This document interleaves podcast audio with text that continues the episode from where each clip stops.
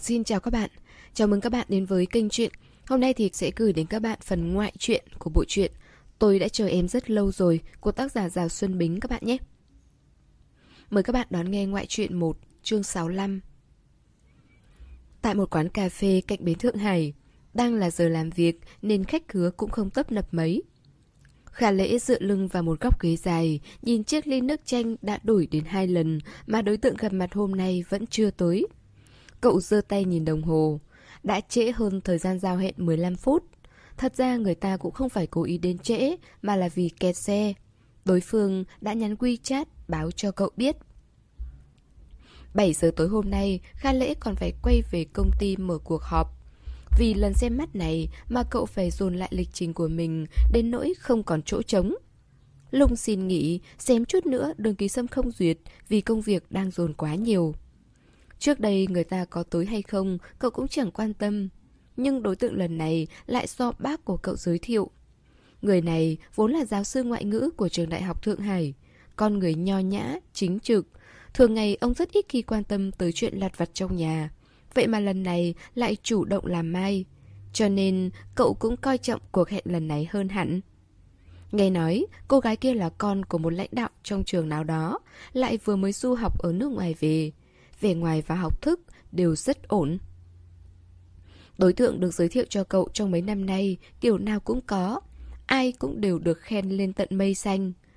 Bây giờ, Kha Lễ đã trở nên tâm tĩnh như nước. Cậu nghĩ thầm, nếu đổi cách miêu tả khác, ví dụ như người trông khá bình thường, tốt nghiệp một trường đại học phổ thông, điều kiện gia đình ở mức trung bình. May ra, cậu còn có chút chờ mong.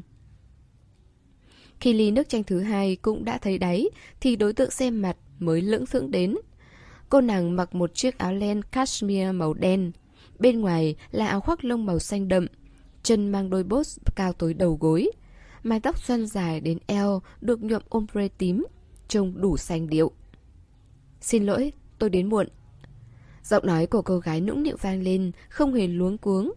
Sau đó, cô liền ngồi xuống vị trí đối diện với cậu. Kha lễ cười một cách lịch sự. Không sao, cô muốn uống gì? Lời dạo đầu 10 năm như một, cậu đã thuộc đến nằm lòng. Gọi hai ly cappuccino, cô nàng yêu cầu khá tỉ mỉ. Đường trắng nửa thìa, nhiều hơn một tí cũng không được, lại phải có phần ba thìa sữa đặc. Sau khi người phục vụ ghi chú cẩn thận rồi rời đi, cô mới nói với Kha Lễ. Tôi rất thích uống cà phê, còn anh thì sao, có thích không? Kha Lễ trả lời, cũng tùy, nhiều khi công việc bận rộn sẽ uống cho tỉnh táo. Anh đang làm ở tập đoàn Á Hối phải không? Doanh nghiệp lớn nhỉ? Làm trợ lý cho ông chủ có vất vả không? Những lúc bận rộn thì cũng không cảm thấy gì. Cương mặt khá lễ mang theo ý cười nhàn nhạt, nhạt. Tinh thần cô nàng tỉnh táo hẳn, nói Đại ngộ của tập đoàn các anh tốt lắm phải không? Thường thì lương nhân viên trong một tháng là bao nhiêu? Kha lễ kín đáo đáp Công việc mỗi bộ phận khác nhau Nên sẽ có sự khác biệt Quản lý Liệu có được hai vạn không nhỉ? Kha lễ mỉm cười ôn hòa Nhận được nụ cười từ chối Đối phương lại càng tưởng tượng xa vời Háo hức hỏi Vậy chẳng phải tiền lương của anh cao lắm đúng không? Rõ ràng là Kha Lễ hơi khựng lại một chút, nhưng cậu không chống đỡ được sự kiên trì của đối phương. Chỉ có thể uyển chuyển nói với cô ta. Tôi không nhận tiền lương. Không hẳn là không có lương, Thu nhập của cậu chủ yếu dựa vào cổ tức của cổ phiếu đầu tư. Sau khi tốt nghiệp đại học Thì cậu đã tới Á hối làm luôn. Mười năm trôi qua, Cậu sớm trở thành trụ cột vững vàng bên cạnh đường ký sâm. Nhưng mấy việc này đều là vấn đề riêng tư. Khả lễ, quả thật đã được truyền lại tính cách khiêm tốn, Hướng nội của đường ký sâm. Tính cách này khiến cậu càng trở nên hấp dẫn. Cô gái kia nhận được đáp án vừa lòng, liền bộc lộ khả năng tám đến tung trời. Cô ta kể về kinh nghiệm đi du học của mình, kể về những quốc gia mình từng đến và cả những nhãn hiệu và mỹ phẩm mình yêu thích.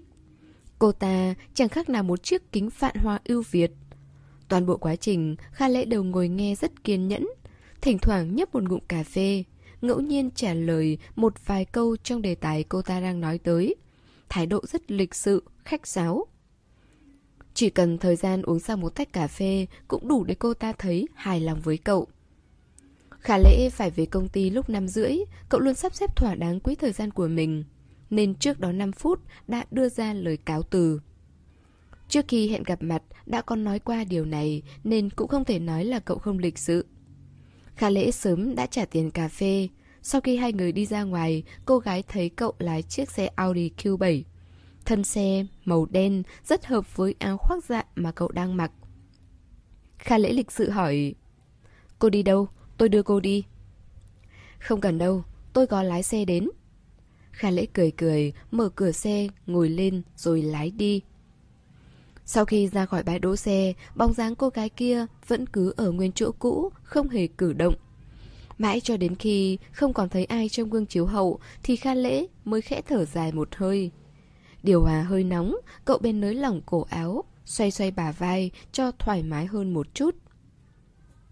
Thứ năm, cậu về nhà. Bác sĩ Kha đang ở trong vườn tưới hoa. Thấy con trai bước vào, ông không khỏi ngạc nhiên thốt lên. Ấy chà, hiếm khi thấy cánh chim mệt mỏi tìm về tổ. Đồng chí Tiểu Kha ăn cơm chưa? Khả lễ đóng cửa sắt ngoài vườn lại, tay xách theo một túi hoa quả. Đã về thì con ăn ở ngoài làm gì nữa, về xin cô giáo lý cải thiện bữa cơm giúp con đây. Nhìn một vòng quanh vườn hoa nhỏ mà không thấy ai khác, cậu liền hỏi. Cô giáo lý đâu ạ? Bác sĩ Kha đặt bình nước xuống, có lòng nhắc nhở cậu một câu. Đang nấu cơm trong nhà đấy, con để ý chút, mấy ngày nay tâm tình mẹ con không tốt, thể nào tí nữa cũng bắt bể con. Kha lễ cau mày, nhưng rất nhanh đã thả lòng trở lại. Cậu biết là vì chuyện gì rồi. Cô giáo lý nghe thấy động tĩnh, quả nhiên từ trong nhà nói với ra... Đừng hòng dùng một túi hoa quả hối lộ tôi. Cha con hai người suốt ngày hợp nhau đến bắt nạt người khác. Đúng là cá mè một lứa. Kha bố cùng Kha con liếc mắt nhìn nhau nhưng đều ngậm miệng không nói gì. Vào nhà, trên bàn đã bày hai món đồ ăn, thịt chân giò kho tàu và tôm bóc vỏ chiên trứng, toàn là món Kha lễ thích ăn. Cô giáo lý rửa tay xong đi ra ngoài, vừa thấy con trai thì lập tức sừng sộ, nghiêm nghị nói Con và Thẩm Lâm Lâm sao rồi? Thẩm Lâm Lâm chính là đối tượng xem mắt lần trước. Sau buổi cà phê hôm trước thì cô nàng rất chủ động liên lạc với cậu, hẹn xem phim rồi hẹn ăn cơm các kiểu, nhưng cậu đều khéo léo từ chối. Chắc có lẽ cô nàng đã than thở với cha mình, rồi người cha truyền đạt lại ý tứ với bác của cậu. Nên cô giáo lý mới không vui như vậy. Kha lễ không lòng vòng, thản nhiên nói Con cảm thấy cô ấy không hợp.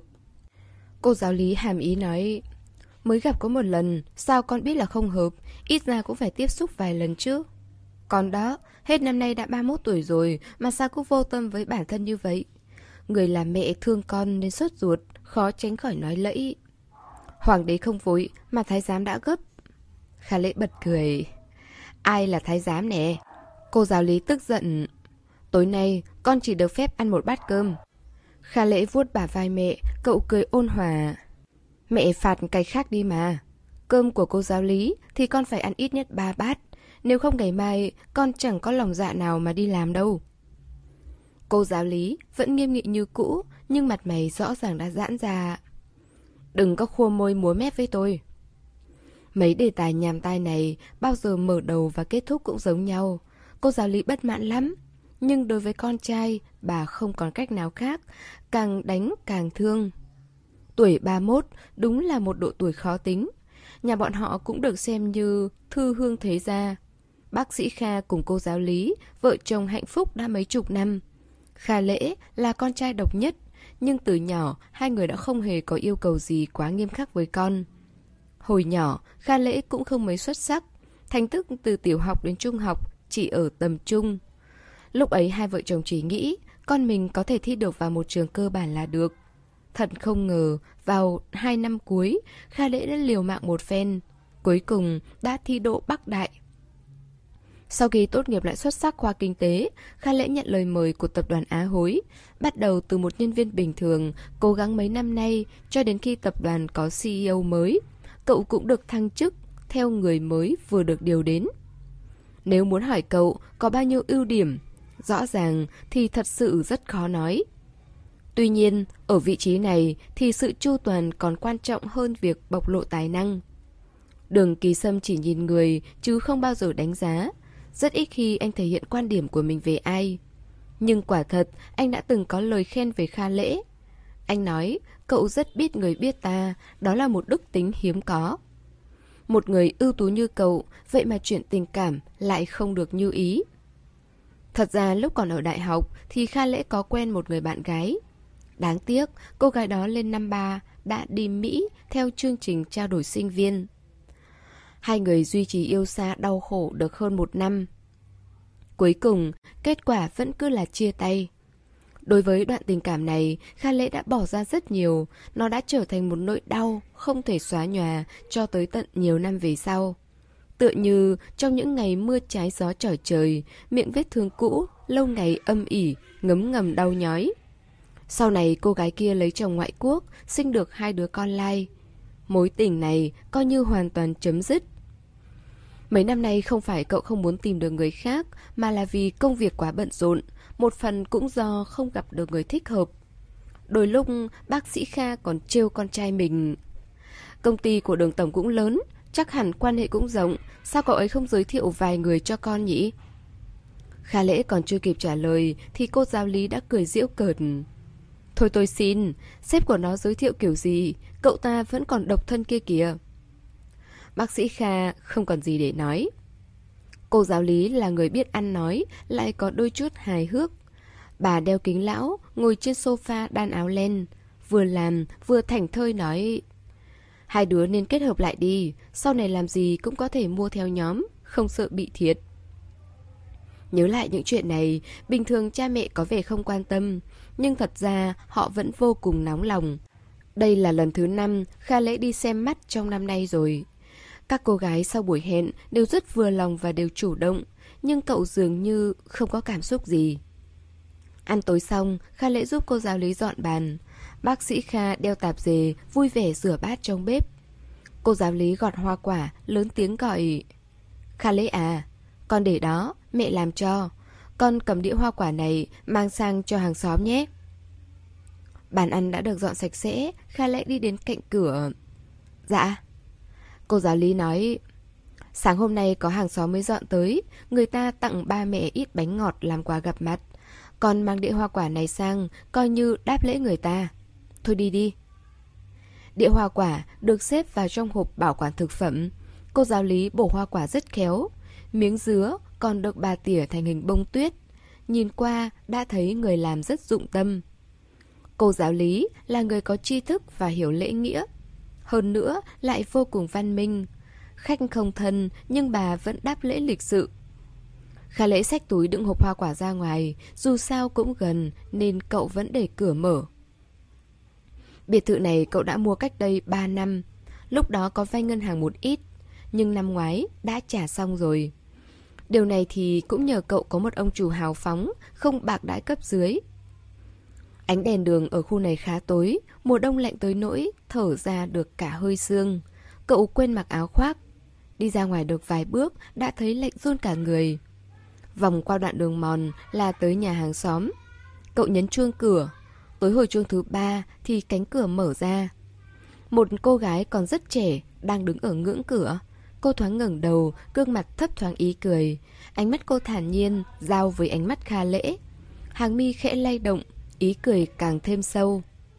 Chào anh. khả lễ ngẩn người, không ngờ hàng xóm lại là một cô gái trẻ như vậy. Cậu lập tức mỉm cười. Chào cô, tôi là hàng xóm ở ngay bên cạnh. Cảm ơn cô đã tặng bánh ngọt cho chúng tôi. Mẹ tôi có gọt ít trái cây, làm quà biếu cô. Khả lễ đưa chiếc hộp bảo quản thực phẩm qua, lịch sự nói Sau này nếu cô có cần gì giúp, đỡ thì cứ nói Hàng xóm láng giềng, giúp nhau là việc nên làm Cô gái trẻ mím môi cười, ánh mắt sáng hơi cong, giọng nói khá êm tai Cảm ơn anh Kha lễ gần như không chút do dự, tự nhiên giới thiệu Tôi là Kha lễ Cô gái cũng cười, dịu dàng đáp Rất vui được gặp anh, tôi là Triệu Tây Di trên đường về nhà, vẫn cùng là con đường ấy, nhưng tâm trạng của cậu dường như tốt hơn hẳn. Dù có phải hướng gió Tây, cũng không còn lạnh nữa. Cậu vừa vào cửa thì cô giáo lý đã nhịn không được của trách. Sao không mặc áo khoác hả? hôm nay bên ngoài chỉ có 8 độ thôi đấy. Kha lễ đổi giày đam... Còn không lạnh. Cô giáo lý thấy vậy thì tiếp tục tập trung đan áo len. Kha lễ ngồi xem tivi với ba mẹ tới 8 giờ mới ra về.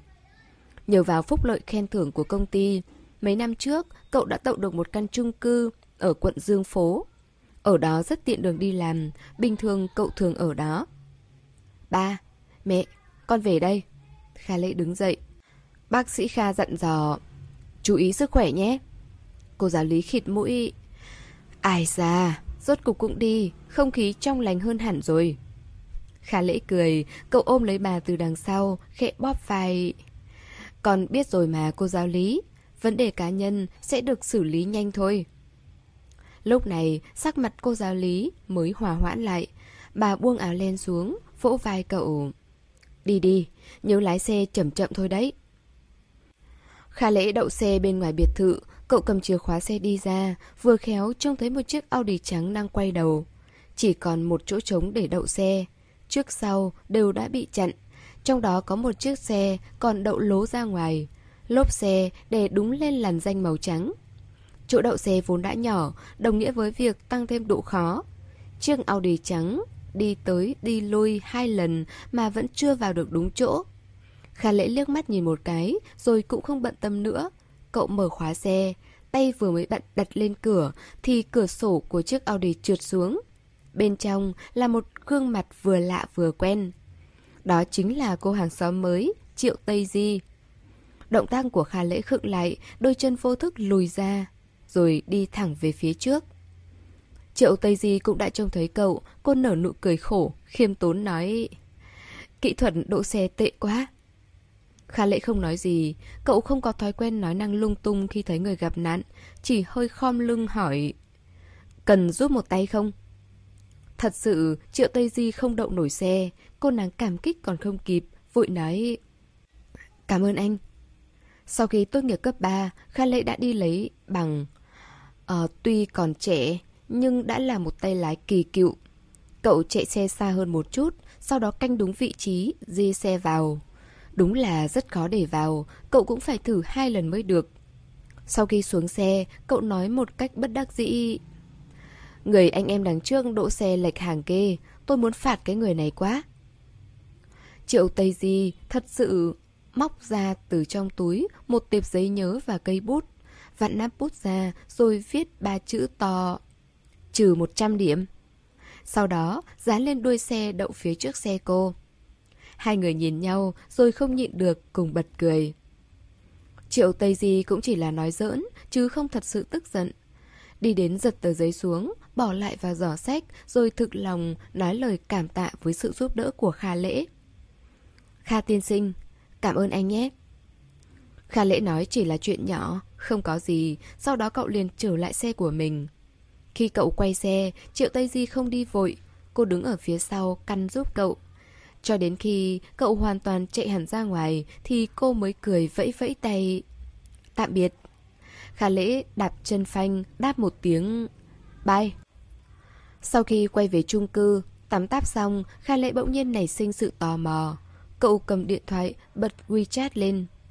Quy chat của cậu đa số chỉ có đối tác làm ăn hoặc là bạn học, group chat cũng đều liên quan đến công việc.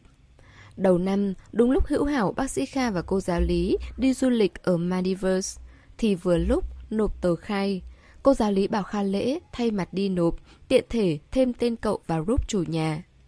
Nhóm chat này thường ngày cũng rất vui vẻ náo nhiệt, nhưng bình thường cậu đều tắt thông báo. Lúc này cậu vào group chat, sau đó mở danh sách thành viên, bắt đầu tìm kiếm. Quả nhiên, đã để cậu tìm được. Trong nhóm chat có ghi Tòa nhà số 3, căn hộ số 102, Triệu Tây Di. Kha lễ nhấn xem ảnh đại diện của cô ấy. Đó là một hình quả dưa hấu hoạt hình. Khuấy miệng vô thức nở nụ cười, ngón tay cậu do dự một lát rồi cũng hạ quyết tâm ấn xuống, thêm vào danh sách bạn tốt. Đối phương muốn kiểm tra xác nhận, cậu nghĩ nghĩ rồi đánh hai chữ tài xế. Khoảng 10 phút sau thì Triệu Tây Di đã chấp nhận lời mời kết bạn của cậu. Hơn nữa, còn nhắn tới một hình mặt cười. Kha lễ phối hợp, gửi lại một icon xe ô tô. Vài giây sau, cả hai đều đồng loạt gửi đến một icon giống nhau y như đúc. Icon bắt tay. Ngày hôm sau chưa đến 7 giờ mà cậu đã đến công ty làm. Tiểu đoá nhi nhà đường kỳ sâm lên cơn sốt, mấy hôm nay sếp nghỉ phép, cho nên rất nhiều việc đè nặng lên người cậu. Lục tổng của Lục Thị sẽ tới Thượng Hải vào trưa nay, Kha Lễ phải tự mình tiếp đãi. Buổi chiều, cậu dẫn ông ấy đi tham quan tập đoàn. Buổi tối, mở tiệc ở Tân Thiên Địa. Có lẽ phải tới không giờ mới tàn cuộc. Lục Tổng, tên thật là Lục Hãn Kiêu. Ông ta là người hiền hòa, dễ gần, không bao giờ tỏ ra kiêu căng. Vì vậy, chuyện gì ông cũng có thể tiếp lời. Đây là lần đầu tiên Kha Lễ tiếp xúc với ông ta. Nhưng ngoài ý muốn, cảm thấy rất hợp nhau. Lục Tổng phong lưu phóng khoáng và cũng là một người thoải mái, vui vẻ, không đặc biệt chú trọng quy củ. Chủ nhà tiếp đón thế nào thì ông theo thế. Đã rất lâu rồi, Kha Lễ mới có một buổi xã giao nhẹ nhàng như vậy. Cậu thở phào một cách nhẹ nhõm, thầm nhủ, mình cũng nên giải trí một tí đi. Phòng bao của bọn họ nằm ở lầu 2, lầu 1 là sàn nhảy, ánh đèn chói lòa, dòng người chen chúc xô đẩy. Hình ảnh xung quanh biến ảo không ngừng, mơ mơ hồ hồ, nhìn không rõ ai là ai. Nhìn không rõ mặt mới tốt, cả đám người đang nhảy nhót, trong đó đều đang thoải mái, giải phóng bản thân. Kha lễ cởi áo khoác, tháo khuy mang xét, vừa sán tay áo lên, vừa bước vào sàn nhảy. Công việc thường ngày tất nhiên là đầy áp lực. Hơn nữa, cậu ngồi ở vị trí thư ký riêng thì mọi chuyện đều phải cẩn thận. Khả lễ đương nhiên là có biện pháp tự thả lòng chính mình. Cậu là một người có khả năng thừa nhận áp lực rất tốt, cũng hiểu được cách uyển chuyển giữa công việc và cuộc sống, tìm được điểm cân bằng nên sống rất thoải mái. DJ vừa chuyển qua một bài nhạc khác, một bài hát tiếng Trung được remix lại. Nhạc dạo đầu là một hồi trống rộn rã, sôi động. Sau đó, một giọng nam gầm rú vang lên, không khí toàn bộ sàn nhảy trong nháy mắt, sôi trào rực lửa. Cơ thể Kha Lễ lắc nhẹ theo tiết tấu âm nhạc. Xung quanh nhiều người, vai chạm vai, thân thể không tránh khỏi tiếp xúc một ít với người khác.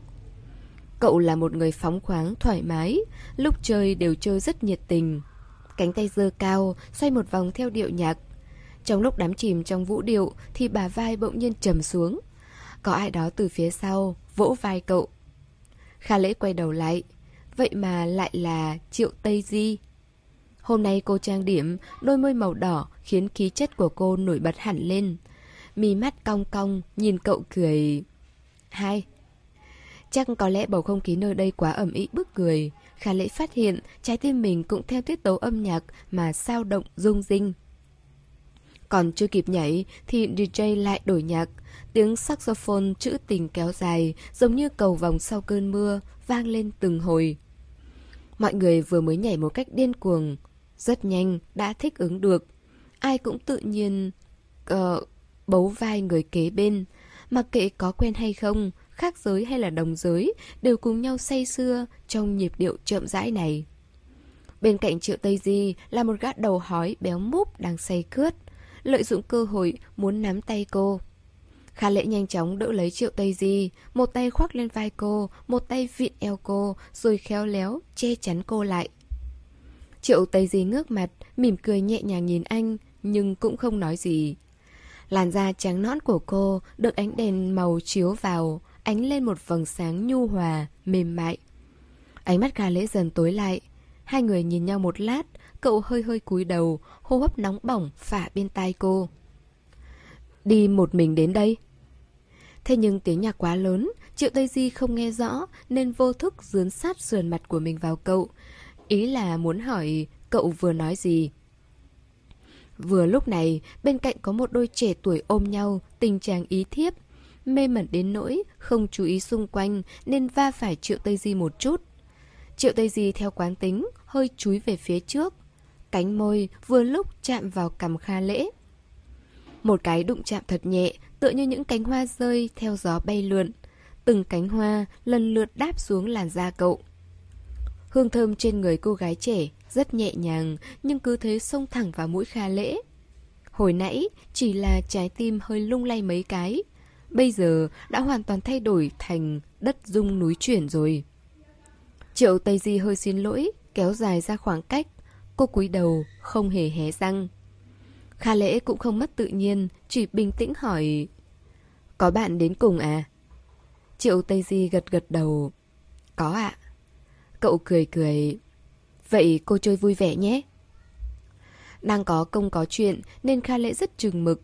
Hơn nữa, sau cái đụng chạm lúng ta lúng túng vừa rồi kia thì cũng phải cho con gái người ta một khoảng không gian chứ. Cậu rất lịch sự, đi khỏi sàn nhảy, trở lại ghế lô trên lầu 2. Triệu Tây Di đến đây cùng bạn học để họp mặt sau 3 năm tốt nghiệp. Và lại, năm nay cô theo cha mình chính thức dọn tới Thượng Hải, nên một nửa cũng là muốn đón gió tẩy trần cho cô. Lúc hơn 11 giờ, một bạn nam trong nhóm đi tính tiền, không bao lâu đã trở lại, buồn bực hỏi Ai trong mấy người đã trả tiền rồi vậy? Mọi người đều nhìn nhau, không ai nói gì. Khi này thì giám đốc ba đi tới, lễ phép cách khí báo cho bọn họ. Kha tiên sinh đã thanh toán toàn bộ rồi. Nếu đã là bạn của Kha tiên sinh thì đây là hai bình rượu vang đỏ miễn phí cho mọi người để biểu lộ tâm ý. Hoan nghênh các vị lần sau lại ghé thăm. Triệu Tây Di nghe thấy vậy mới phản ứng lại, lông mi chớp chớp, rồi sau đó cúi đầu nhẹ nhàng cong cong khóe môi. Cô lấy di động ra, nhắn cho Kha Lễ một tin.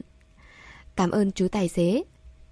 Rất nhanh đã có tin trả lời, Kha Lễ không đánh chữ mà chỉ gửi một icon ông lão râu tóc trắng tinh. Kể từ đêm đó thì mối liên hệ giữa hai người đã tăng lên một cách rất tự nhiên. Ngay cả cô giáo lý cũng nói Gần đây, số lần về nhà của con thường xuyên lắm mà nha. Kha lễ cầm một múi cam đã được cắt sẵn bỏ vào miệng. Về nhiều, hầu hạ bên cạnh ngài và bác sĩ Kha, không phải rất tốt sao ạ? Cô giáo lý đang ngồi trước bàn ăn hột đậu Hà Lan, không tin cậu đứng đắn. Bà nói kháy, tin con, còn không bằng tin Kha kiến quốc. Bác sĩ Kha nằm không cũng trúng đạn, bèn tháo mắt kính xuống, ngẩng đầu lên khỏi tờ báo. Nó có thể so với tôi được sao? Cô giáo lý hừ một tiếng. Đúng là không thể so sánh. Quên mất, hai cha con ông kể tám lạng, người nửa cân. Khả lễ chỉ cảm thấy quả cam hôm nay thực ngọt ngào, không có chút vị chua. Cô giáo lý nhớ tới chính sự. Đúng rồi, ngày hôm qua dì hai của con nói với mẹ là có con gái một người bạn vẫn còn độc thân, điều kiện không tồi, 29 tuổi cũng xứng với tuổi con đấy. Mấy ngày này con sắp xếp gặp mặt đi. Khả lễ cảm thán hiệu suất mấy gì mấy cô trong nhà quá là cao đi. Một thẩm lâm lâm ngã xuống, lại có vô số thẩm lâm lâm tiến lên. Nhưng mà cậu cũng hiểu được cô giáo lý. Thật ra đi xem mắt không phải là chủ ý của bà, mà có nhiều lúc nhân tình lễ nghĩa không dễ từ chối. Con gái nhà người ta đã chủ động rồi thì bên mình cũng phải phối hợp một chút. Và lại, điều kiện của Kha Lễ vẫn còn đây lương bổng một năm mấy trăm vạn, tướng mạo sáng lạng đường hoàng. Thân thích trong nhà đều là phần tử trí thức, bối cảnh lại sạch sẽ. Nói cách khác thì Kha Lễ chính là chàng trai vàng trong mắt mọi người. Tính tình chàng trai vàng luôn ôn hòa, rất tôn trọng ý kiến của người lớn trong nhà. Nhưng lúc này lại không tỏ rõ thái độ, chỉ là hàm hồ ậm ừ cho qua rồi chạy biến. Cô giáo lý khó hiểu. Con có đi hay không? Kha lễ ra cửa, định tản bộ trong tiểu khu. Đi tới nhà của Triệu Tây Di, cậu bần thần đứng bên ngoài khá lâu. Sau đó lấy di động ra, nhắn quy chat cho đối phương. Dưa hấu nhỏ. Dưa hấu nhỏ trả lời rất nhanh. Đây ạ, chú tài xế có gì phân phó? Kha lễ nhướng mày nhắn. Ngày mai tôi phải đi xem mắt. Hỏi em chuyện này, con gái bọn em thích đàn ông theo phong cách quần áo nào? Lần này thì chờ hơi lâu, bên kia mới gửi tin nhắn. Kiểu quần áo mà lần trước chú mặc khi giúp cháu đậu xe ấy, nhìn cũng được lắm. Hừ, khen gián tiếp hả? Khả lễ còn đang lâng lâng thì dưa hấu nhỏ lại nhắn tiếp. Thật trùng hợp, ngày mai cháu cũng phải đi xem mặt, cũng hỏi chú chuyện này. Đàn ông các chú thích con gái theo phong cách quần áo như thế nào? Trong lúc trò chuyện hang say nên Kha Lễ đơn giản là ngồi xổm xuống bên vệ đường, chuyên tâm trả lời tin nhắn. Lần đó giúp em đậu xe, bộ quần áo em đang mặc khi đó rất đẹp. Triệu Tây Di nói, hiểu rồi, cảm ơn chú nha. Kha Lễ hỏi, dưa hấu nhỏ muốn đi xem mắt ở đâu? Dưa hấu nói, Vậy thì phải xem chú đi xem mắt ở đâu. Icon hai đầu chó. Mặt trời mùa đông ấm áp, dễ chịu, thế giới tươi sáng, cây hoa quế trong tiểu khu thoang thoảng hương thơm. Một cậu bé 3 tuổi đang nắm tay mẹ mình đi dạo ngang qua đây. Trẻ nhỏ, nói lời thật, nên cất giọng vang dội nói một câu. Mami, cái chú ngồi xổm chỗ này, cười nhìn ngốc quá. Người mẹ trẻ vội vàng nở một nụ cười xấu hổ với Kha Lễ, rồi nắm tay đứa bé, nhanh chóng bỏ đi. Chú ấy không phải cười ngốc, mà là đã nhặt được bảo bối rồi, chú ấy vui vẻ đấy. Buổi tối, 7 giờ ở một tiệm cơm Tây, Kha Lễ đến sớm, một thân áo khoác nỉ màu đen vừa vặn với khí chất ngọc thụ lâm phong của cậu. Giàn nhạc trong nhà hàng đang diễn tấu một khúc đàn du dương. Ánh đèn mềm mại, chiếu xuống khiến thực khách đang ngồi cảm thấy lòng thêm ấm áp. Không bao lâu thì ngoài cửa có một vị khách mới tiến vào. Phục vụ dẫn đường hỏi với thái độ thân thiện lễ phép. Xin hỏi, các vị có bao nhiêu người ạ? Giọng nói trong trẻo dịu dàng, mang theo ý cười vang lên. Cảm ơn, tôi có hẹn trước rồi. Khả lễ đúng lúc đứng lên, từ đằng xa nhìn cô nở nụ cười. Triệu Tây Di, tóc dài xõa trên vai. Tuy trang điểm nhẹ thôi, nhưng trông cũng rất xinh đẹp. Cô đi tới, ánh mắt nghịch ngợm. Thật là trùng hợp quá nha, chú Kha. Kha lễ mỉm cười nói. Ừ, trùng hợp thật. Triệu Tây Di nhìn cậu. Đối tượng xem mắt của chú không tối sao? Khả lễ không trả lời, khóe mắt hơi cong cong, ánh mắt đều dán trên mặt cô, trầm giọng nói... Đối tượng của em có tới không? Triệu Tây Di giả vờ uể oải lắc đầu. Không có. Khả lễ rủ mắt cúi mi, khi ngẩng đầu lên một lần nữa thì đã thu lại ý cười, thần thái trở nên nghiêm túc. Vậy vừa lúc, chúng ta thành một cặp. Triệu Tây Di rất tự nhiên hào phóng ngồi xuống, khử tay đặt lên mặt bàn, nhẹ nhàng chống cằm. Ok, chú mời cháu ăn cơm, sau khi ăn xong thì cháu sẽ mời chú đi xem phim nhé. Kha lễ gật đầu, sau đó cậu trịnh trọng vươn tay, ý cười chân thành, dịu dàng. Nếu đã là xem mắt, thì xin tự giới thiệu một chút. Xin chào Triệu Tiểu Thư, tôi là Kha Lễ. Triệu Tây Di học theo bộ dáng nghiêm túc trịnh trọng không thua gì cậu. Chào Kha Tiên Sinh, tôi là Triệu Dưa Hấu. Hai bàn tay nắm lấy nhau trên mặt bàn, chậm rãi thay đổi sức lực cùng góc độ, trở thành tư thế dắt tay. Ánh mắt hai người nhìn nhau, dần dần say đắm. Tựa như một bức tranh phong cảnh sơn thủy xinh đẹp với từng nét mực đậm nhạt hoàn hảo. Hôn lễ của Đường Kỳ Sâm và Ôn Dĩ Ninh được tổ chức sau khi trở về từ Phần Lan. Cảnh An Dương sắp xếp mọi việc cho đám cưới, nói rằng tất cả quy trình đã được xử lý. Chữ trên thiệp vàng đều do ông nội đường tự tay viết. Áo cưới lễ phục cũng đã được chuẩn bị nhiều bộ theo kiểu Trung Quốc lẫn phương Tây. Sau khi trở về Thượng Hải, Cảnh An Dương đã bắt hai người đi thử áo cưới. Một đống người vây quanh cô dâu chú rể, sửa lại kích cỡ, điều chỉnh những chi tiết nhỏ. Cả làn váy đều được trang trí điểm xuyết bằng kim cương. Thật ra ôn dĩ ninh không quá thích ứng với trận thế kiểu này, nhưng cô sẽ không nói gì. Cô hiểu rất rõ, hôn lễ này không chỉ là chuyện của riêng cô. Hôn lễ không gọi là bí mật, nhưng cũng không cố tình tuyên truyền rêu rao. Địa điểm tổ chức cũng bình thường, ngay ở biệt thự do đường Kỳ Sâm làm chủ, trên núi Xà Sơn. Nhưng ngày 22 tháng 10 hôm đó, đã có không ít giới truyền thông tới tham dự. Đường ra xử lý mọi chuyện rất chu đáo. Vì là chuyện vui nên mấy phóng viên tới dự, ai cũng được một phần quà tặng thủ công và bao lì xì. Trần Táp đã gặp nhiều chuyện lớn nhỏ trong giới truyền thông rồi nên giao tiếp với phóng viên đều rất thuận buồm xuôi gió. Một bên vừa giúp phát bao lì xì, một bên vừa chắp tay, đại cát đại lợi nói Các bạn vất vả rồi, chú rể thì mọi người cứ tùy tiện chụp hình, nhưng mong mọi người hãy thủ hạ lưu tình với cô dâu nha. Thật ra trong lòng mọi người ở đây đều hiểu, người ta nói mềm mỏng dễ nghe vậy thôi, chứ thái độ đã rõ ràng. Nếu hình ảnh của cô dâu mà bị tung lên mạng thì tập đoàn Á Hối cũng sẽ có cách ém xuống. Vừa tốn công vô ích lại còn đắc tội với người ta. Mấy phóng viên ở đây ai cũng không dám đi thử điểm mấu chốt của đối phương. Biệt thự của đường kỳ sâm rất rộng lớn, một sân cỏ xanh gì được trang trí thành nơi diễn ra nghi thức đám cưới rất ấm áp. Một trăm vị khách mời đều là người thân bạn bè tri kỷ, đến chứng kiến thời khắc hạnh phúc nhất của đôi tân hôn hôm nay. Thân thích bên phía đường kỳ sâm, đông đảo, nên thầy Tiểu Lượng tự giác mời thêm những bạn tốt của mình đến đây. Cha ôn dĩ ninh đã qua đời, mẹ lại mất tích, thầy Tiểu Lượng đau lòng cho cô. Anh nói, anh sẽ liều cái mạng già này làm chỗ chống lưng cho em. Ninh Nhi đừng sợ, anh chính là nhà mẹ đẻ của em. Về sau, thằng kia dám áp bức em, anh sẽ là người đầu tiên không tha cho nó. Lúc ấy, ôn dĩ ninh đã rơi nước mắt, không biết do mình cảm động hay là tức cảnh sinh tình.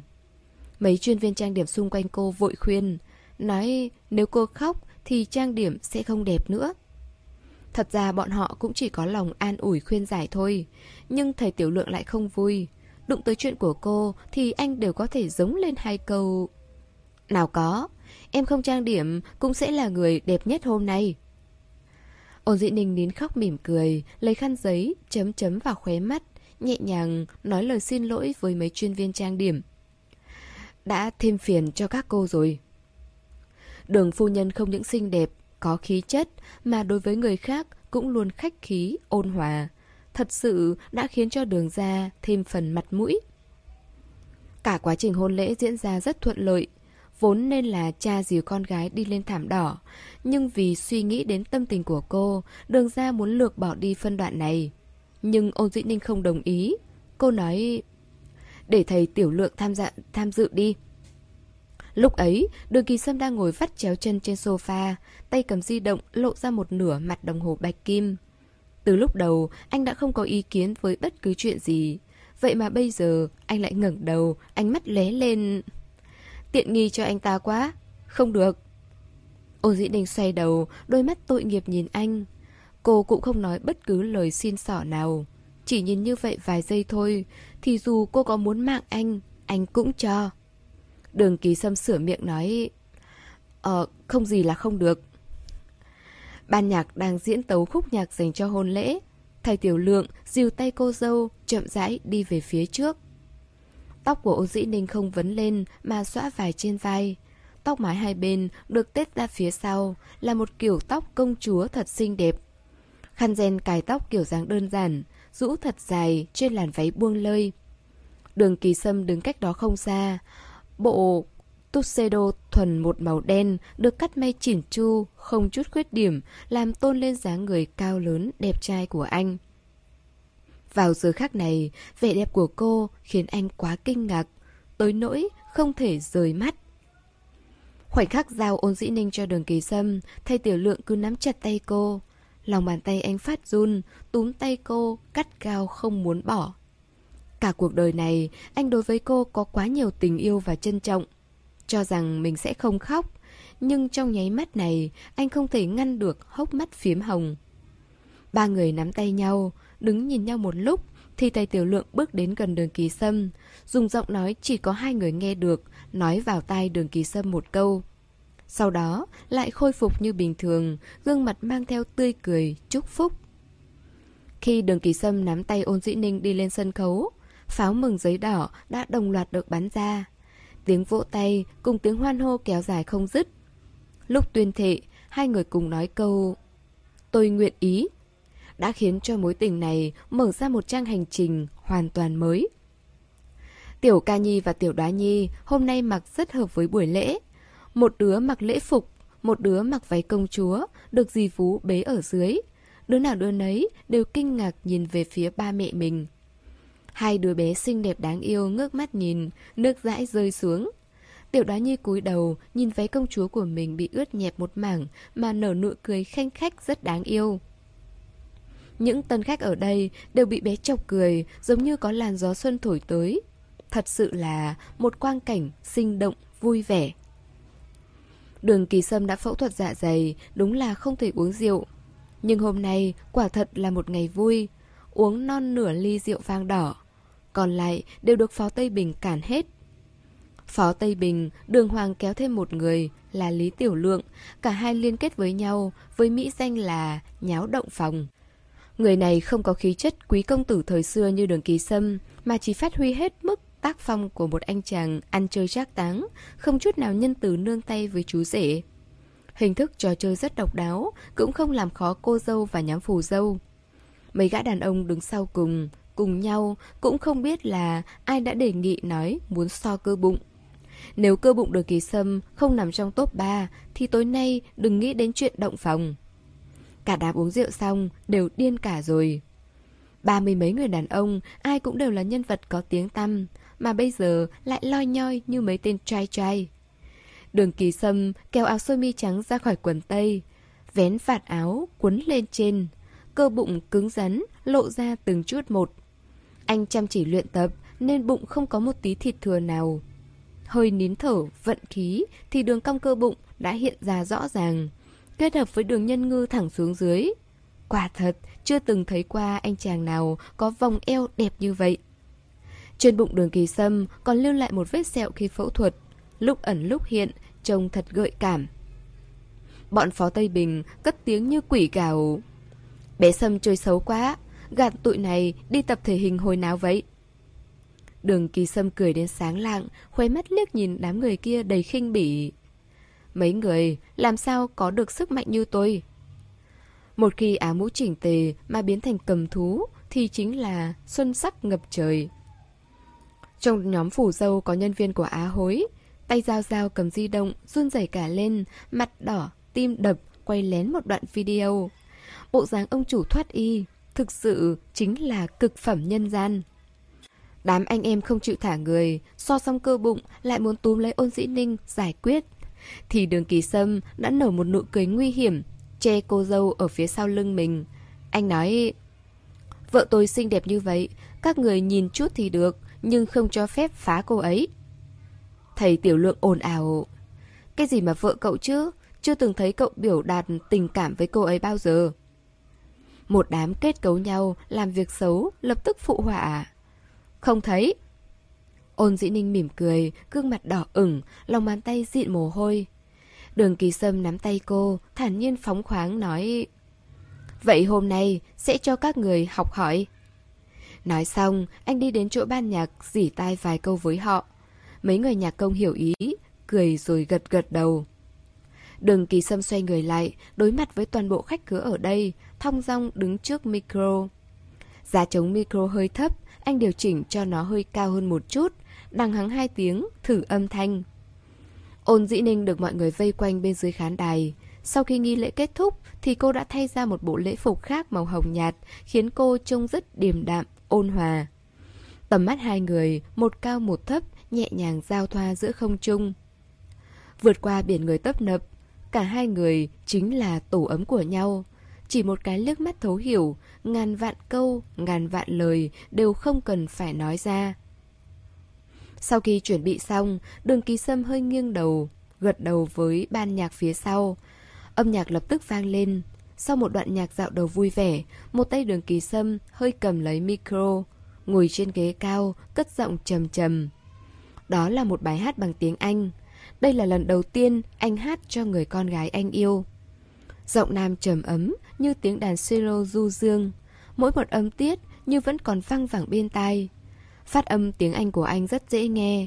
Có lẽ sau mấy năm du học đã khiến trên người anh mang theo khí chất yêu nhã của người London. Anh có thể kiếm tìm khắp thế giới này, từ Nam ra Bắc. Nhưng anh đã có được thứ anh luôn ngóng nhìn. Anh sinh ra chỉ để yêu em. Ca khúc đã tiến vào cao trào, một lần rồi một lần được lặp lại. Đường kỳ sâm rút micro xuống, từng bước đi lắc nhẹ theo tiết tấu âm nhạc. Anh quá tự nhiên, không có nửa phần gò bó. Ca từ được viết ra tựa như dành riêng cho anh. Mỗi khi hát đến sinh ra chỉ để yêu em. Ánh mắt anh đều mãnh liệt, bắn về phía ôn dĩ ninh. Màn bày tỏ tình cảm này quá mức mạnh mẽ, rêu rao khiến tất cả quan khách nơi đây đều ồn ào sôi nổi hẳn lên. Phó Tây Bình cười mắng một câu Quá mất mặt mà Đoạn nhạc cuối cùng Đường kỳ sâm chuyển âm thầm trầm thấp Kết thúc bài hát một cách hoàn mỹ Tiếng thét chói tai dưới khán đài vang lên ầm ĩ Ngay cả Trần Táp cũng không nhịn được Rơm rớm nước mắt Lúc này, trong đám đông bất ngờ vang lên một tiếng thét lớn. Đường kỳ sâm, mối thù đoạt vợ không đội trời chung. Mọi người cười điên cuồng, không khí được đẩy lên tới đỉnh điểm. Thầy tiểu lượng nghiêng đầu, cười tươi giói, anh ta chính là người đã giống lên câu đó. Hừ, anh không thể thua đường ký sâm được. Bài hát này tên là Sinh ra để yêu em. Mỗi lần đường ký sâm hát đến câu đó, đều sẽ nhìn đắm đuối vào vợ mình. Anh sinh ra chỉ để yêu em. Đến khoảng 10 giờ thì khách hứa mới lục tục ra về. Tuy đám người phó Tây Bình đùa thì đùa, nhưng tình cảm anh em mấy chục năm vẫn còn đó, không thể làm quá được. Làm dùm beng ban nãy xong rồi thì giờ cũng phải vì anh em mà tránh mặt. Bọn họ có chừng mực, không để đường kỳ sâm tiếp đãi. Ba bốn chiếc xe thể thao oanh liệt kéo nhau đi tăng hai ở chân trời mới. Ông chủ đường có tiền, bọn họ cứ việc chơi cho đã. Đường kỳ sâm ký hóa đơn là được. Lăn qua lăn lại cả ngày như vậy, đường kỳ sâm và ôn dĩ ninh đều đã rất mệt. Đêm tân hôn cũng không làm chuyện kia. Sau khi hai người tắm rửa xong thì cùng ngồi trên giường dựa sát vào nhau. Đường kỳ sâm mở tivi lên, chọn bộ phim Settle đêm không ngủ. Mở lên xem. Hình ảnh đầu tiên vừa xuất hiện thì ôn dĩ ninh liền nở nụ cười. Đường kỳ sâm mổ mổ lên mặt cô hỏi Sao? Ôn dĩ ninh nói với anh Đây là bộ phim tình cảm em thích nhất thời còn học đại học bởi vì bộ phim này mà em muốn đi Mỹ một lần xem sao. Nhưng mà sinh viên đại học làm sao có tiền, Chỉ là hy vọng xa vời mà thôi. Sau khi tốt nghiệp, Trong nhà lại xảy ra nhiều chuyện như vậy, Nên cũng không nghĩ tới nữa. Đường Kỳ Sâm nói, Có chồng em ở đây, Bất cứ nguyện vọng nào của em Cũng sẽ thực hiện được. Muốn đi Seattle, Ngày mai mua vé máy bay, Anh đi cùng em. Ôn dĩ ninh cười cười, Anh không đi làm à? Tuần trăng mật, không đi làm. Đường kỳ sâm nói một cách thật đương nhiên. Còn tuần trăng mật nữa chứ? Ý cười của ôn dĩ ninh càng sâu. Mới trở về từ Phần Lan đây thôi. Đường kỳ sâm vừa tắm rửa Nên lại khôi phục cả nhuệ khí lẫn tinh thần. Ôn hương nhuyễn ngọc Đang ôm trong ngực Khiến đáy lòng anh dạo rực xôn xao. Anh cúi đầu càng lúc càng thấp, Môi cọ nhẹ qua sườn mặt cô. Đến khóe miệng, Sau đó đi dần xuống Cúi hẳn đầu mình vào chăn Anh dùng đôi môi mỏng của mình Xâm nhập vào cổ áo ngủ lỏng lẻo của cô Hồn mút thật mạnh Tạo thành những dấu vết ái muội Trên khắp cơ thể cô Loại câu dẫn như gần như xa thế này thật khiến người ta thèm muốn. Ôn dĩ ninh bị anh hôn, vừa nhột lại vừa mềm nhũn cả ra, yếu ớt xô anh. Đừng mà anh, không mệt à? Đường kỳ sâm vươn ngón tay, mở bung nút áo ngủ của cô. Hứng thú trở lại, giọng nói khàn khàn. Ở trên người em, thì anh chưa bao giờ biết mệt mỏi là gì. Ôn dị ninh thét một tiếng chói tai, hai người lại cuốn lấy nhau quyến luyến. Rốt cuộc vẫn là đường kỳ sâm lão luyện. Hai ba chiêu liền, liền đè được đối phương dưới người. Cả hai trao nhau từng nụ hôn tình nồng mật ý. Đường kỳ sâm vừa muốn tiếp tục thì đã bị ôn dĩ ninh chặn lại, lo lắng hỏi. Lúc nãy Phó Tây Bình quậy anh quá, dạ dày anh không sao chứ? Đường kỳ sâm nhếch môi, nở nụ cười. Nếu anh nói có thì sao? Hai má ôn dĩ ninh hiện lên một dạng mây hồng. Từ đôi mắt toát lên sự dịu dàng, tự như có thể véo ra nước vậy. Cô mím môi, ngượng ngùng kéo cổ anh, thầm thì nho nhỏ vào lỗ tai anh. Ánh mắt đường kỳ sâm tối lại, theo bản năng ôm lấy cô càng chặt hơn. Mọi chuyện sau đó đều phát sinh thuận theo tự nhiên. Ôn dĩ ninh không phải là người bảo thủ. Hai người yêu nhau sẽ mang lại cho nhau sự sung sướng trong lúc ân ái. Cho dù cách thức như thế nào thì cũng đều là một chữ yêu. Cô chui đầu vào trong tấm chăn mềm mại, đường kỳ sâm gối tay sau đầu, hơi thở dần nặng nề. Cả người theo nhịp hô hấp run rẩy nhẹ nhẹ. Sau những phút giây kiều diễm, hai người ôm lấy nhau, bình phục hơi thở dốc. Chán ôn dĩ ninh lấm tấm mồ hôi, cô bỗng nhiên lên tiếng... Sâm. đừng kỳ sâm nhỏ giọng trả lời... Ơi, anh đây. Em không muốn đi Seattle. Cô nói. Được, Em muốn đi đâu? Bầu không khí sau khi hoan ái mang theo sự yên tĩnh. Đường kỳ sâm hỏi xong câu này thì ôn dĩ ninh lại chậm chạp không trả lời. Cửa sổ mở khẽ, Gió đêm thu mang theo lạnh lẽo, lưu luyến bức mảnh xa. Cơn gió cuốn cả mùi hoa nhàn nhạt, nhạt bên ngoài, lan vào phòng. Thật lâu sau cô mới nói Em muốn đi đại lý, Vân Nam Vừa nghe thì đường kỳ sâm đã hiểu Lúc trước, đoạn cuối trong video mà Giang Liên Tuyết lưu lại cho cô có nhắc đến đại lý. Ai cũng biết, nếu một người đã muốn bỏ đi, tất nhiên sẽ không lộ ra nơi mình muốn đến. Đó chỉ là bà thuận miệng nhắc tới thôi, không có ý nghĩ gì cả. Nhưng đối với ôn dĩ ninh mà nói, đó là nơi duy nhất có thể có những manh mối liên quan tới Giang Liên Tuyết. Đây chính là chấp niệm của cô. Cuối cùng thì đường kỳ sâm vẫn theo cô đến đó. Ôn dĩ ninh đi dạo khắp mọi nơi, nhìn ngắm sự chất phác phong tình của người dân địa phương nơi đây. Cô không cố ý đi đến những nơi nổi tiếng. Bạn Tiểu Chiêu cùng phòng thời đại học của cô cũng là người Vân Nam. Hai người đang định hẹn ngày tụ họp. Tốt nghiệp cũng dễ đến 15 năm rồi, năm tháng khiến cho con người ta thay đổi, lấy đi ngây ngô cùng non nớt. Thứ để lại cho người phụ nữ chính là tính tình điềm đạm và sự thành thục theo thời gian. Tiểu Triều dẫn cô đi thăm một buôn làng dân tộc ở địa phương, còn rất nhiệt tình làm hướng dẫn viên, cùng hai người đi núi tuyết Ngọc Long. Đây thật sự là một chuyến du lịch thoải mái nhất từ trước tới nay. Ôn dĩ ninh lúc về cũng không mua vật gì về làm kỷ niệm, chỉ mua hai cái bánh nhân hoa hồng từ một bà lão ven đường. Đường kỳ sâm không ăn đồ ngọt, chỉ có mình cô ăn. Từng miếng, từng miếng bánh, chậm rãi. Đường kỳ sâm ở bên cạnh nhìn cô ăn. Khi cô ăn đến miếng thứ hai thì anh ôm lấy bờ vai cô trong im lặng. Vẻ mặt ôn dĩ ninh như bình thường, không có gì khác lạ. Vẫn trầm mặc như cũ. Đôi mắt cô như mặt hồ tĩnh lặng, nhưng lại chứa đầy những biến cố và đau thương. Sự trưởng thành không chỉ giới hạn lúc con người ta ở tuổi niên thiếu. Chỉ cần sinh mệnh còn đây, thì quá trình trưởng thành sẽ không có lúc nào dừng lại. Sinh ly cùng tử biệt, vui buồn cùng hợp tan. Thế gian này có đủ loại duyên, tới rồi duyên đi. Muốn cưỡng cầu là điều không thể. Ôn dĩ ninh nghĩ thầm.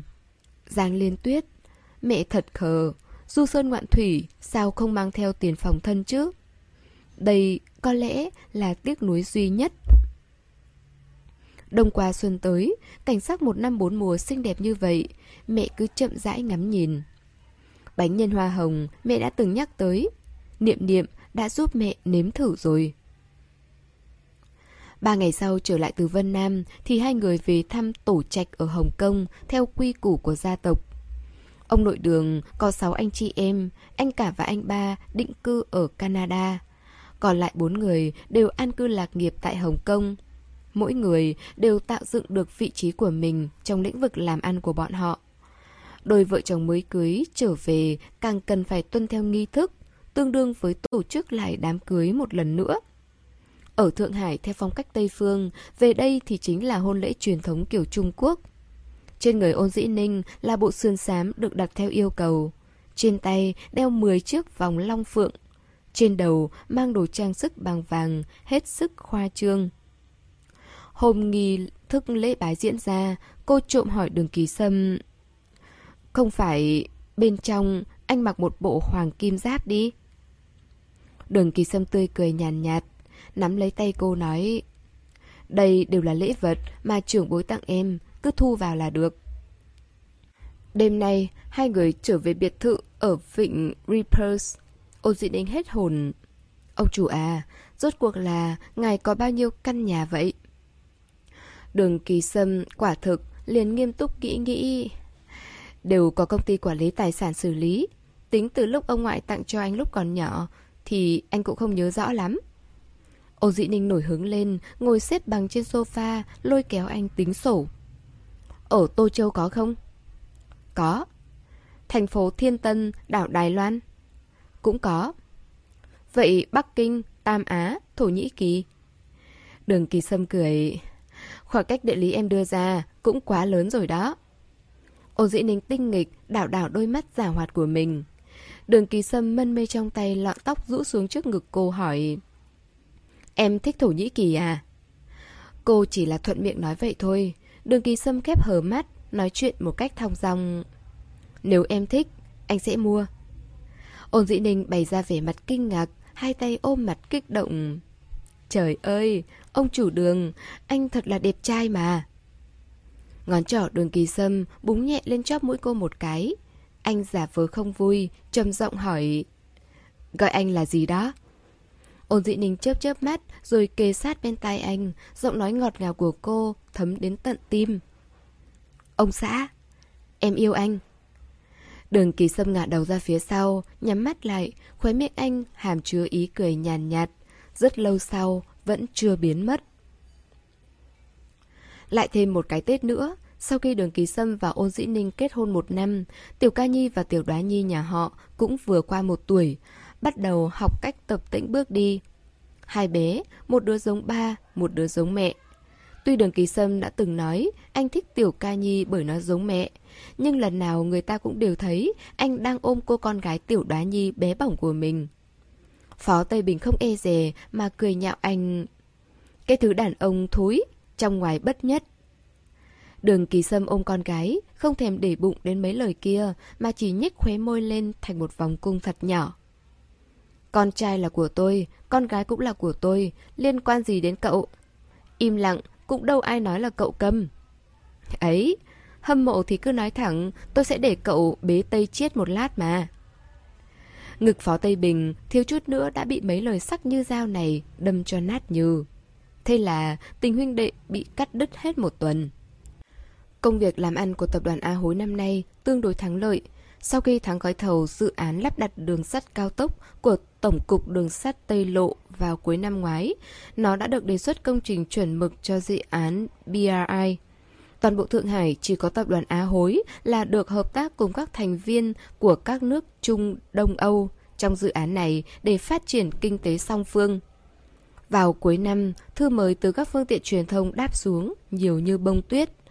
Khả lễ dựa theo ý tứ của anh nên chỉ đáp ứng lời mời đến dự lễ trao giải 10 nhân vật trẻ xuất sắc nhất của năm. Đường Kỳ Sâm tham dự với tư cách khách quý.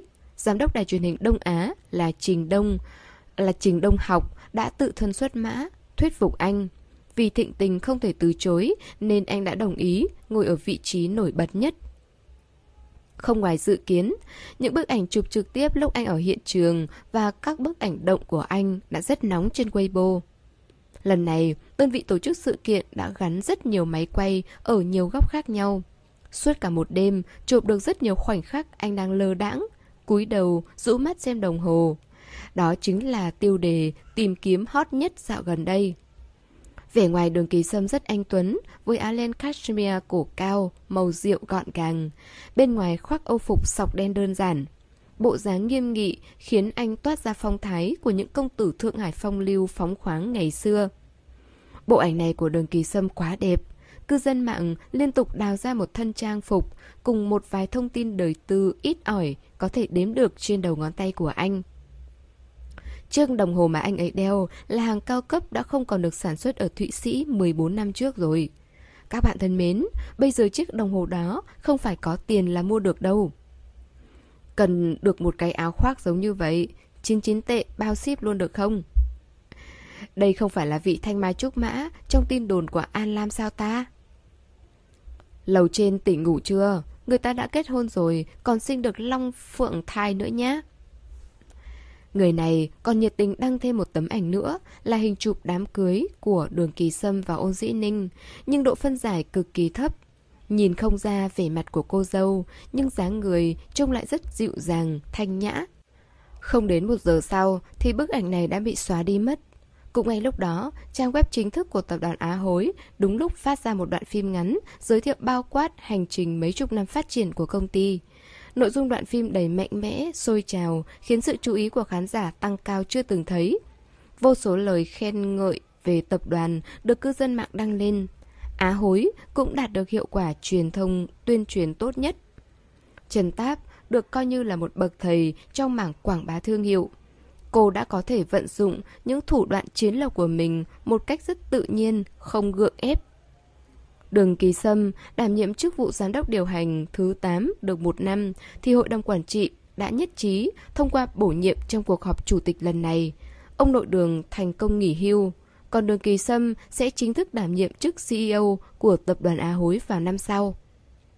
Sau khi xử lý xong xuôi mọi chuyện trong ngoài của năm trước ở tập đoàn thì cũng coi như tất cả đều yên ổn.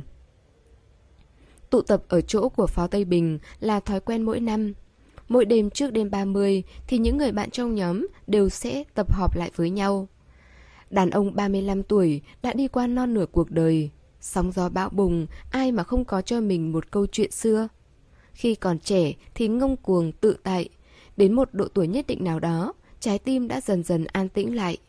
Trong cái vòng luẩn quẩn này, người lui lui tới tới, không đếm được, giả giả thật thật, chẳng rõ tình những ai chân chính ở bên cạnh mình, rốt cuộc cũng chỉ có bấy nhiêu người bạn đây thôi.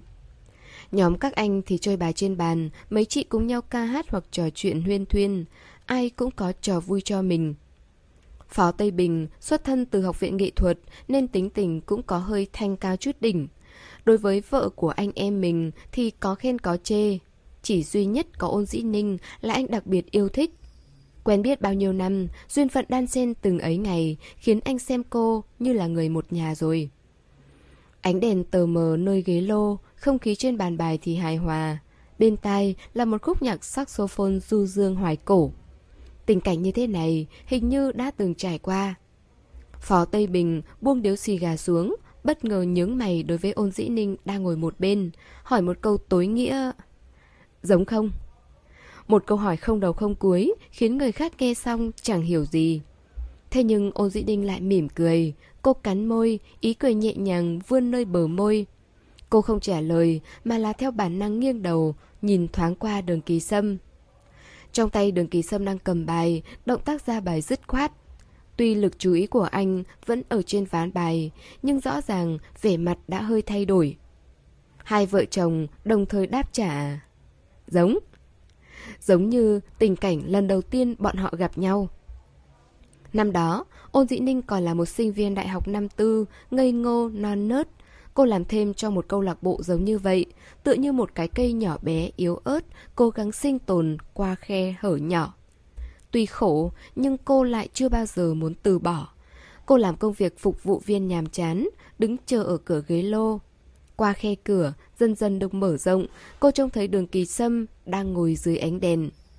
Đường kỳ sâm lúc đó, đường lúc tuổi trẻ lỗi lạc, vận một thân áo sơ mi thuần, một màu đen, giống như cơn gió lạnh đầu thu. Anh đang vắt chéo chân, chơi bài, ngón tay thon dài, xẹt qua từng lá bài.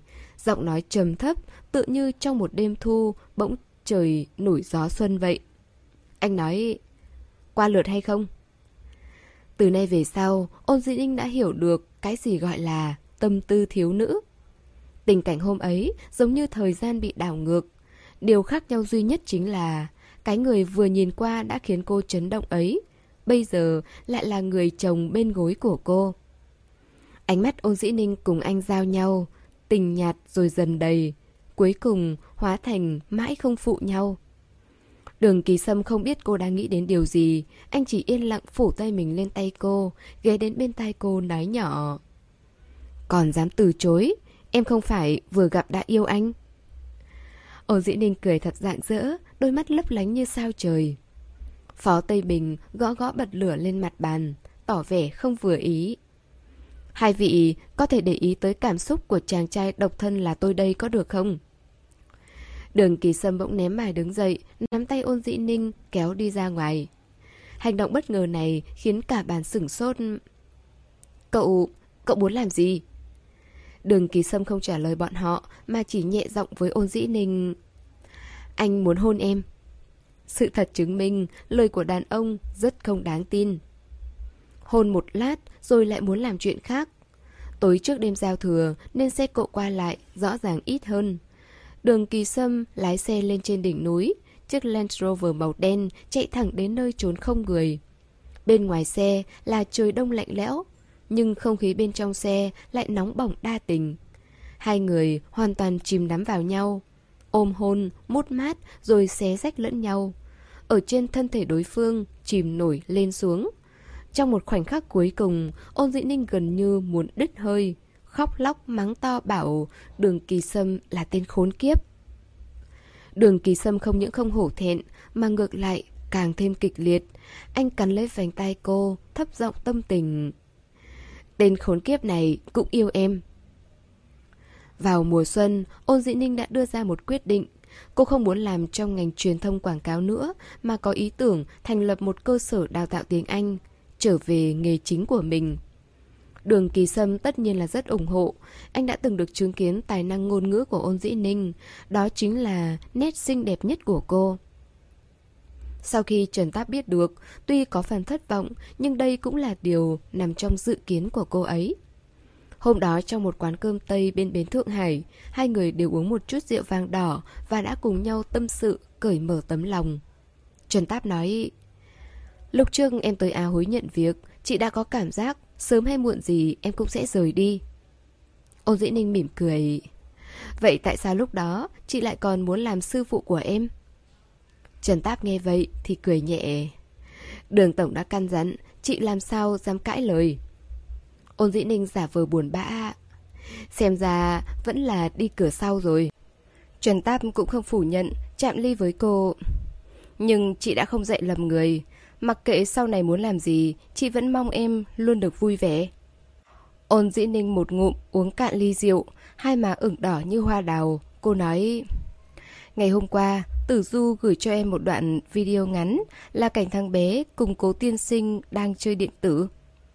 Dứt lời, cô đưa điện thoại qua, nhưng Trần Táp liếc mắt qua chỗ khác không thèm nhìn tới, nói một cách thờ ơ. Cũng không phải là lần đầu tiên. Rượu vào khiến con người ta lớn mật hơn. Những việc riêng tư thế này vốn không nên hỏi. Nhưng ôn dĩ ninh vẫn quan tâm nói. Sư phụ, chị và ba của tử du... Trần Táp trông hơi lơ đãng nhưng rõ ràng là đã phân tâm. Sau một lúc lâu, cô ấy mới nói... Tử du đã lớn rồi, thằng bé có quyền được lựa chọn. Từ đầu đến cuối, Trần Táp vẫn chưa hề đề cập qua suy nghĩ của mình. Có lẽ đã dứt khoát kết thúc không còn vương vấn, cũng có lẽ lòng còn do dự chưa đưa ra quyết định. Ôn dĩ ninh không hỏi nữa mà rót rượu kính trần táp một ly, vẫn là câu nói kia. Mặc kệ sau này có làm gì, em cũng hy vọng chị luôn được vui vẻ. Cơ sở đào tạo tiếng Anh của Ôn Dĩ Ninh từ khâu tuyển người, thuê mặt bằng cho tới xin giấy phép và các bằng cấp hợp lệ, kế tiếp là tuyên truyền quảng cáo đều do một tay cô làm lấy. Đường Kỳ Sâm đã từng hỏi qua xem cô có cần anh hỗ trợ không, nhưng cô nói không cần, anh liền không hề can thiệp. Đó là sự nghiệp riêng của chính ôn dĩ ninh. Ngoại trừ hai tháng đầu phải chuẩn bị mọi chuyện nên bận tối mắt tối mũi. Sau này thì ôn dĩ ninh đều sắp xếp hợp lý quỹ thời gian của mình. Buổi tối nhất định sẽ chơi cùng Tiểu Ca Nhi và Tiểu Đoá Nhi. Hai đứa bé quá ngoan, ngay cả dì vú trong nhà cũng bảo chưa bao giờ thấy qua con nít nhà ai mà ngoan như vậy. Chắc có lẽ là tức cảnh sinh tình. Chỉ trong nháy mắt, ôn dĩ ninh bỗng nhiên nảy lên một ý niệm rất mãnh liệt. Cô nhìn hai đứa nhỏ, sau đó lại nhìn đường kỳ sâm đang trả lời email trên cái sofa. Cô nghĩ nếu có thêm một bé con nữa, cho dù là trai hay gái thì cũng sẽ rất rất tốt. Suy nghĩ này vừa xuất hiện không bao lâu, đã biến mất. Ít nhất là ngay bây giờ thì một nửa tâm tư của cô đều dồn lên công việc rồi. Đến mùa hè, mọi việc đã dần dần đi vào quỹ đạo. Số lượng học viên trong lớp đào tạo cấp 1 đã đạt chỉ tiêu như mong muốn. Lúc trước, Ôn Duy Ninh có liên hệ với giáo sư dạy đại học của mình, nhờ ông giới thiệu vài người học trò tâm đắc nhất cho cô để mở rộng đội ngũ giáo viên. Định hướng của ôn dĩ ninh cũng rất rõ ràng, đó chính là nhằm vào nhu cầu cần học tiếng Anh thương mại cấp tốc hoặc những người xuất ngoại du lịch muốn nâng cao trình độ tiếng Anh giao tiếp của mình trong thời gian ngắn. Cô không muốn đường kỳ sâm hỗ trợ, nhưng Trần Táp và Kha Lễ thì lại rất nhiệt tình. Nhiều khi họ sẽ giới thiệu một vài bạn bè đến đây. Danh tiếng của cơ sở đào tạo dần dần được truyền xa, thu nhập cũng ổn định hẳn lên. Ôn dĩ ninh để dành riêng tất cả số tiền cô đã kiếm được, lại còn rất thản nhiên cho đường kỳ sâm biết. Mỗi khi ra ngoài dạo phố, nhìn thấy thứ gì mình thích thì cô cũng có thể thoải mái mua sắm. Khả lễ đã từng ghé qua phòng làm việc của cô. Chim sẻ tuy nhỏ nhưng ngũ tạng đầy đủ. Hai phòng bên cạnh được dùng làm phòng dạy học, nhìn cũng rất khí thế. Ôn dĩ ninh rót cho Kha lễ một tách cà phê. Cậu nhận lấy, nhấp một ngụm rồi cười nói. Dĩ Ninh à, sự nghiệp càng làm càng tốt nha. Ôn Dĩ Ninh dựa vào cạnh bàn, nhẹ giọng nói. Đây không phải là sự nghiệp, em không phải là người làm chuyện lớn. Em chỉ hy vọng có thể sống một cuộc sống phong phú hơn, có thể làm những việc mà mình yêu thích thì càng tốt. Khả lễ nói, Chủ tịch đường có nói qua với anh, anh ấy không muốn em phải vất vả như vậy, chỉ mong em được thoải mái một tí. Sau đầu năm nay, Đường Kỳ Sâm đã chính thức nhậm chức chủ tịch tập đoàn. Khả lễ là một trợ lý xuất sắc, không bao giờ phạm sai lầm, nên sẽ không gọi Đường Kỳ Sâm là tổng giám đốc đường nữa. Ôn dĩ ninh mỉm cười, nụ cười thản nhiên sáng ngời, tựa như ánh mặt trời đang chiếu ngoài cửa sổ. Thoải mái hay không, thanh nhàn hay không cũng chẳng có liên quan gì nhiều. Mấy cái khác không nói, nhưng em cũng muốn trở thành một tấm gương tốt cho Tây Chiết và Tây Đoá. Ba của hai đứa nó quá ưu tú. Em làm mẹ thì cũng không thể thua sút được. Kiếm tiền nhiều hay ít không quan trọng.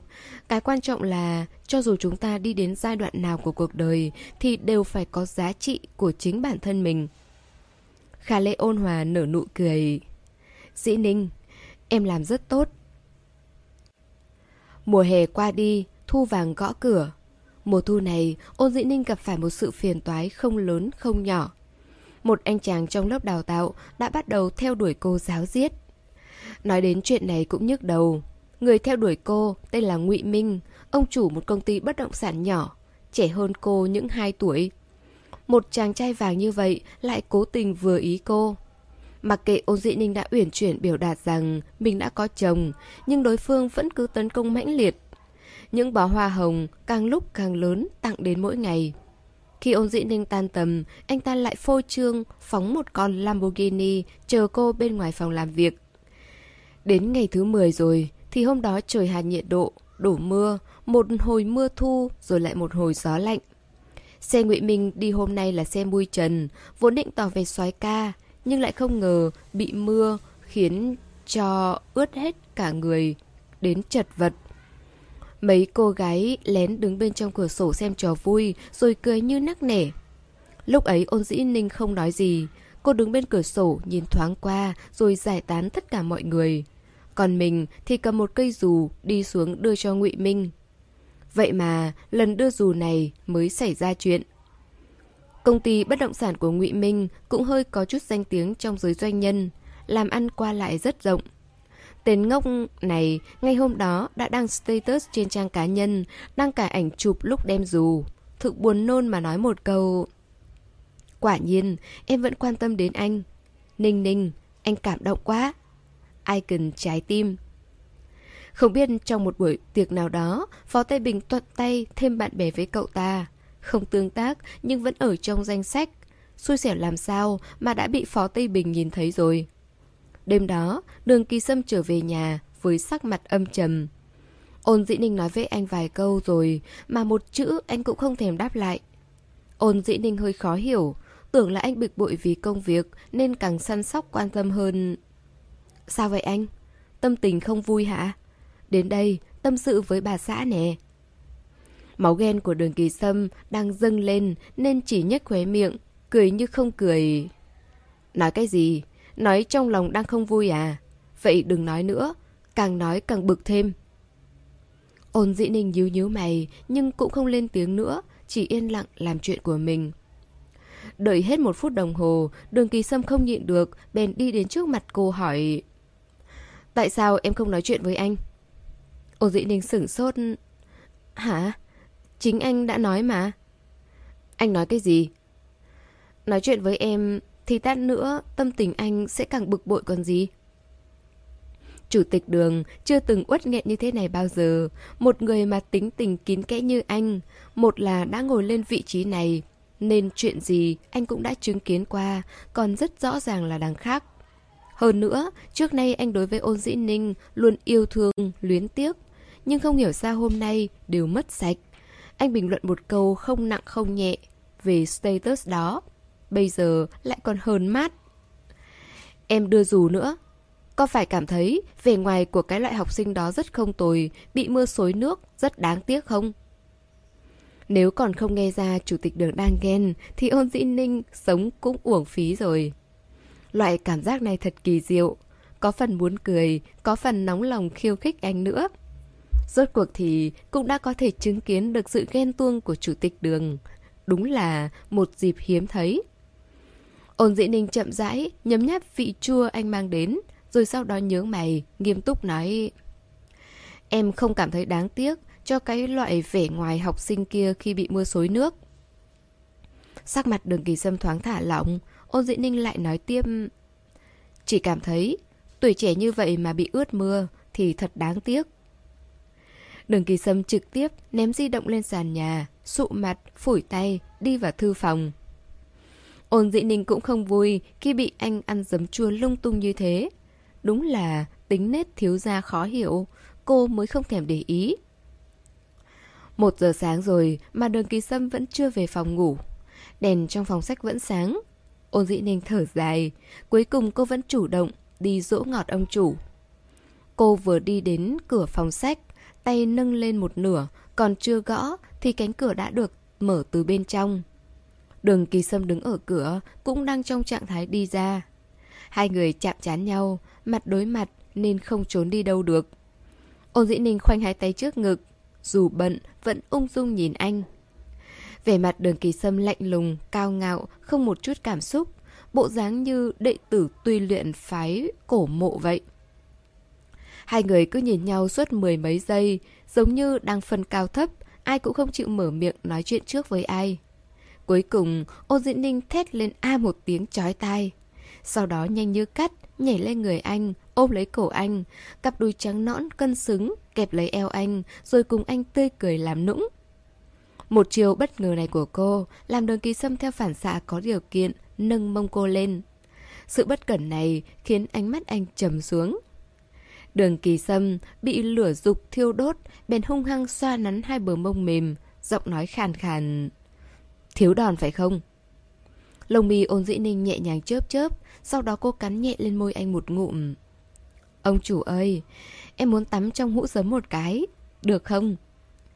Đường ký sớm hết cách với cô, cuối cùng chỉ có thể nở nụ cười. Ôn dĩ ninh vặn vẹo trong vòng tay anh, nhưng cũng hợp thời giải thích. ngụy Lâm chạy xe thể thao mui trần, chờ ở dưới lầu. Hôm nay trời mưa lớn như vậy, không phải em sợ cậu ta xảy ra chuyện, mà là em không muốn bị người khác vây xem.